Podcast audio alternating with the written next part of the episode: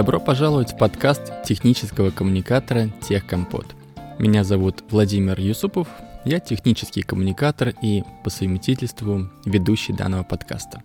На календаре 30 марта 2023 года, выпуск номер 5. В сегодняшнем выпуске речь пойдет э, о популярном нынче подходе создания документации, документация как код, Docs as код или Docs like код – Общаясь со многими коллегами в последнее время, подметил, что все больше российские компании стали интересоваться подходом документация как код для создания и сопровождения своей технической документации. И это не значит, что все решили удариться в современные технологии. Все гораздо проще. Основная причина – у многих российских компаний отсутствует возможность продления и закупки лицензий для инструментов, с которыми ранее работали – и опять же, в процессе общения с коллегами выяснил, что не все из них понимают, что им предстоит делать э, при переходе на новую парадигму разработки документации и что же такое документация как код. Поэтому постараюсь вкратце рассказать об этом. Возможно, для кого-то из коллег эта информация окажется полезной. Документация как код, Docs as код или Docs like код — это подход в создании и поддержке технической документации с использованием систем — инструментов, процессов, а, которые применяются в разработке программного обеспечения. Признаки подхода документация как код следующие. Введение документации в простом текстовом виде без форматирования. Использование интегрированной среды разработки IDE для работы с документацией. Использование систем контроля версий, использование статических генераторов сайтов и применение методологии разработки ПО. Немного подробнее пройдусь по каждому из озвученных признаков. Итак, введение документации в простом текстовом виде. Простой текст без форматирования или plain text – это текст, которому при написании не применяется форматирование. Например, различные шрифты, их размеры, цвет, жирность, курсив и так далее. Этот тип текста просто в использовании легко читается. Кроме тех писателей, его понимают и применяют программисты в своей работе – Примерами здесь могут служить широко распространенные облегченные языки разметки, например, Markdown, Destructured Text, а, Fontaine и другие. Использование среды разработки IDE.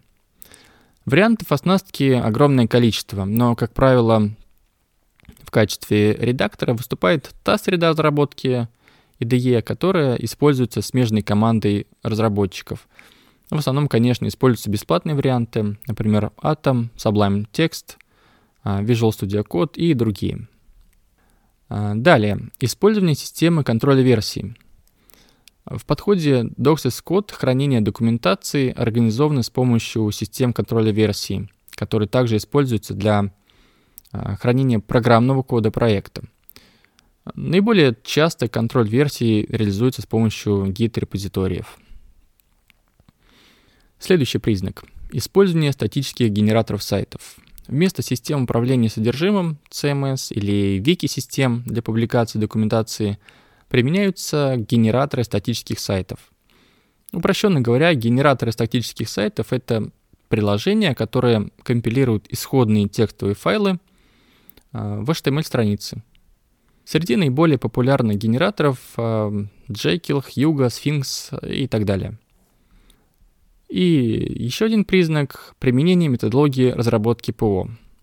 В рабочих процессах написания и поддержки технической документации применяется методология разработки программного обеспечения, например, Agile, а также инструменты управления командой разработчиков, например, Jira.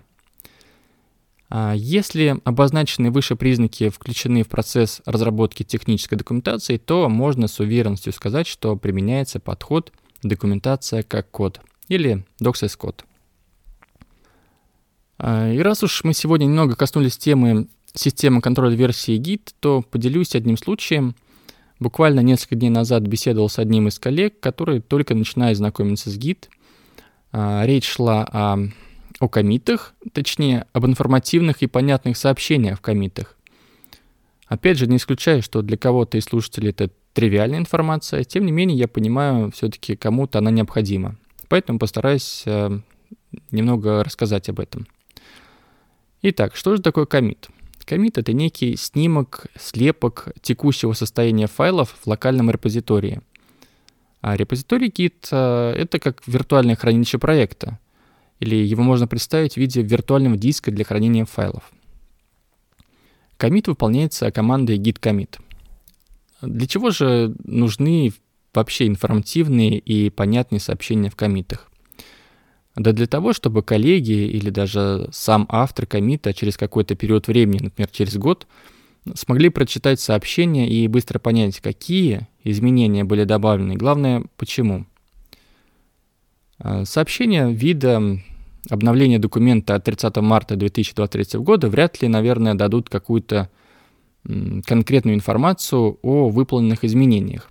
Поэтому э, сообщения в комитах должны иметь определенную структуру и соответствовать неким джентльменским правилам.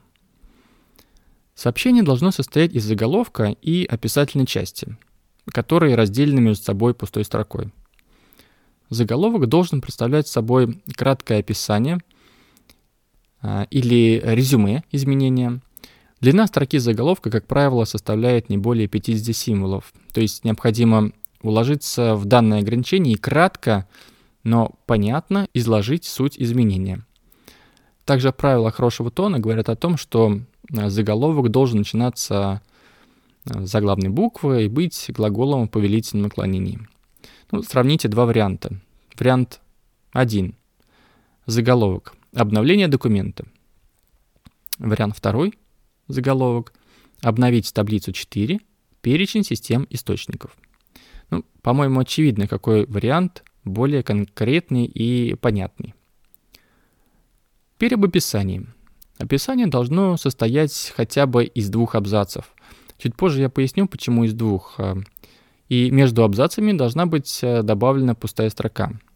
В описательной части необходимо указывать, почему выполнены изменения в документации, какие проблемы решены, на что могут оказать влияние выполненные изменения и так далее – Длина каждой строки абзацев чаще всего ограничивается длиной 70 символов.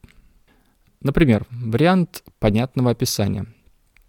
Обновить таблицу номер 4 с перечнем систем источников в связи с интеграцией аналитической системы с новыми учетными системами. По-моему, все прекрасно понятно. Также, если в компании или конкретно, может быть, в команде используются программы или сервисы для планирования и контроля задач – то в последнем абзаце указывается номер задачи, которая решается текущим комитом. Например, задача жира номер 1234. Это как раз к вопросу о том, что описание должно быть хотя бы два абзаца.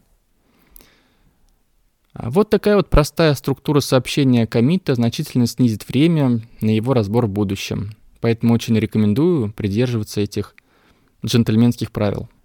Спасибо, что прослушали этот небольшой выпуск от начала до конца. Если у вас возникли вопросы, замечания или предложения, пишите мне. Заходите на мой сайт techritics.ru. Я периодически пишу там заметки по техписьму и коммуникациям. И, конечно же, подписывайтесь на подкаст. На этом у меня все. До встречи через две недели. С вами был Владимир Юсупов, подкаст технического коммуникатора Техкомпот. Пока.